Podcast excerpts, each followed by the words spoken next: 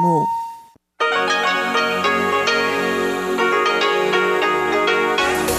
В эфире Международное радио Тайваня. Здравствуйте, дорогие друзья! Вы слушаете Международное радио Тайваня, в студии у микрофона Чечена Куулар. Сегодня двадцать шестое февраля, и на Тайване отмечает праздник фонарей. Это пятнадцатый день первого месяца по лунному календарю. Об этом празднике я расскажу в конце выпуска новостей, после которого в эфире МРТ вы услышите передачи «Перекрестки истории» с Андреем Солодовым, мою передачу «Радио путешествие по Тайваню», а также передачу «Ностальгия» с Лилией У. Оставайтесь с нами.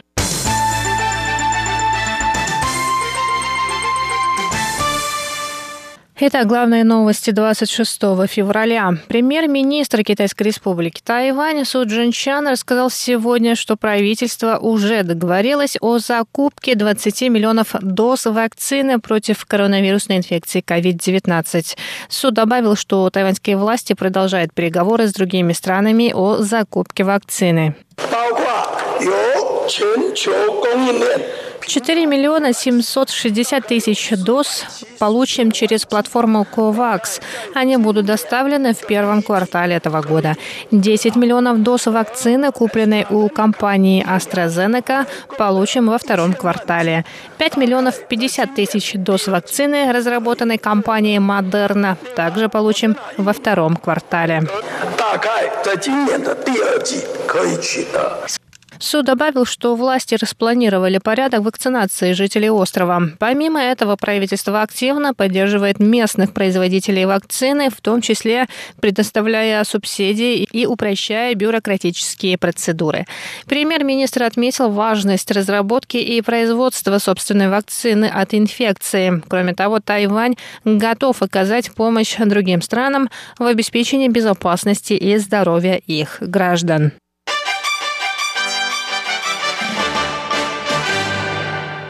Американский финансовый холдинг джей пи Morgan Chase спрогнозировал рост экономики Тайваня в две тысячи двадцать первом году на пять целых девять десятых процента, что больше прошлогоднего показателя почти в два раза. По мнению аналитиков, восстановление экономики Китайской Народной Республики после эпидемии положительно повлияет на связанные с ней экономики. Американские аналитики добавили, что во втором квартале прошлого года тайваньская экономика сократилась на два целых восемь десятых процента, а в третьем и четвертом кварталах выросла на шестнадцать целых шесть десятых процента и семь целых восемь десятых процента. Также стало известно, что рост экономики Китайской Народной Республики в прошлом году составил два целых три десятых процента. Китай и Тайвань первыми пострадали от эпидемии, но справились с ней также раньше других стран. Благодаря этому китайская и связанная с ней экономики, в том числе тайваньская, смогли быстрее восстановиться. В Управлении по делам бюджета, учета и статистики исполнительного юаня Тайваня ранее рассказали, что прогноз роста экономики в этом году был скорректирован с три целых восемьдесят три сотых процента до четыре целых шестьдесят четыре сотых процента. Это наивысший показатель за последние семь лет.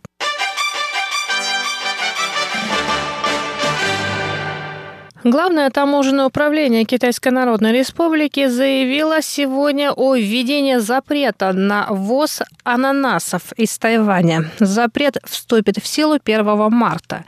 Сообщение таможенного управления подтвердил пресс-секретарь канцелярии по делам Тайваня Ма Сяогуан. Ма сказал, что начиная с прошлого года китайская таможенная служба неоднократно находила насекомых-вредителей среди ананасов, ввезенных из Тайваня. По словам Ма, эти насекомые могут стать серьезной угрозой сельскому хозяйству Китая, если попадут в страну.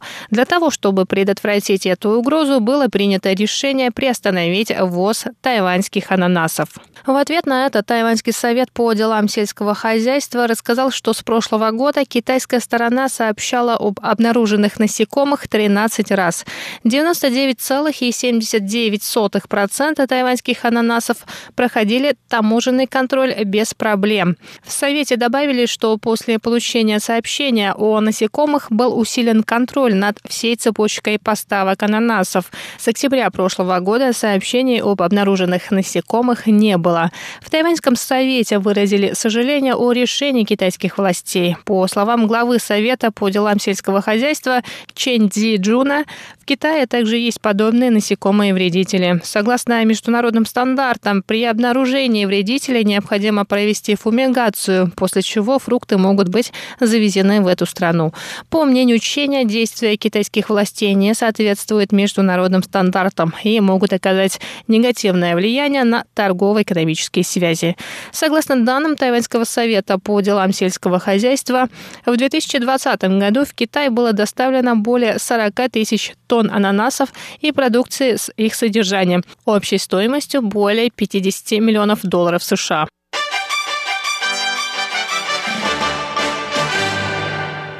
Жители Тайваня отмечают сегодня, двадцать шестого февраля, праздник фонарей, который приходится на пятнадцатый день первого месяца по лунному календарю.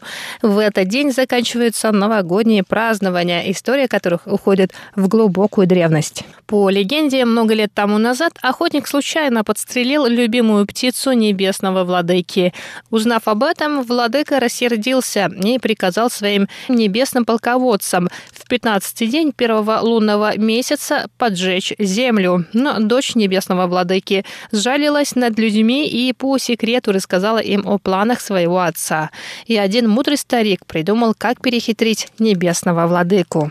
В течение трех дней, четырнадцатого, пятнадцатого и шестнадцатого числа первого месяца, пусть каждая семья вывесит перед дверью красные фонари, взрывает хлопушки и поджигает петарды.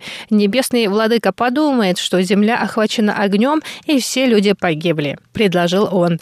Вечером пятнадцатого дня первой луны небесные воины пришли на землю, чтобы ее поджечь, но обнаружили, что земля и так охвачена красным пламенем. С тех самых пор люди вспоминают этот день, зажигая фонари, запуская фейерверки и взрывая хлопушки. В этом году из-за эпидемии коронавирусной инфекции ковид девятнадцать традиционные фестивали фонарей в большинстве городов были отменены. Главный фестиваль фонарей должен был пройти в городе Синьчжу, но также был отменен. Однако фонари можно увидеть с двадцать шестого февраля по седьмое марта в Национальном парке Озеро Солнца и Луны, Национальном парке на юго-западном побережье, побережье, Национальном парке Трех гор, а также на острове Деньмэнь. Это были главные новости двадцать шестого февраля. Выпуск новостей подготовила Чечена Куулар. Я с вами еще не прощаюсь.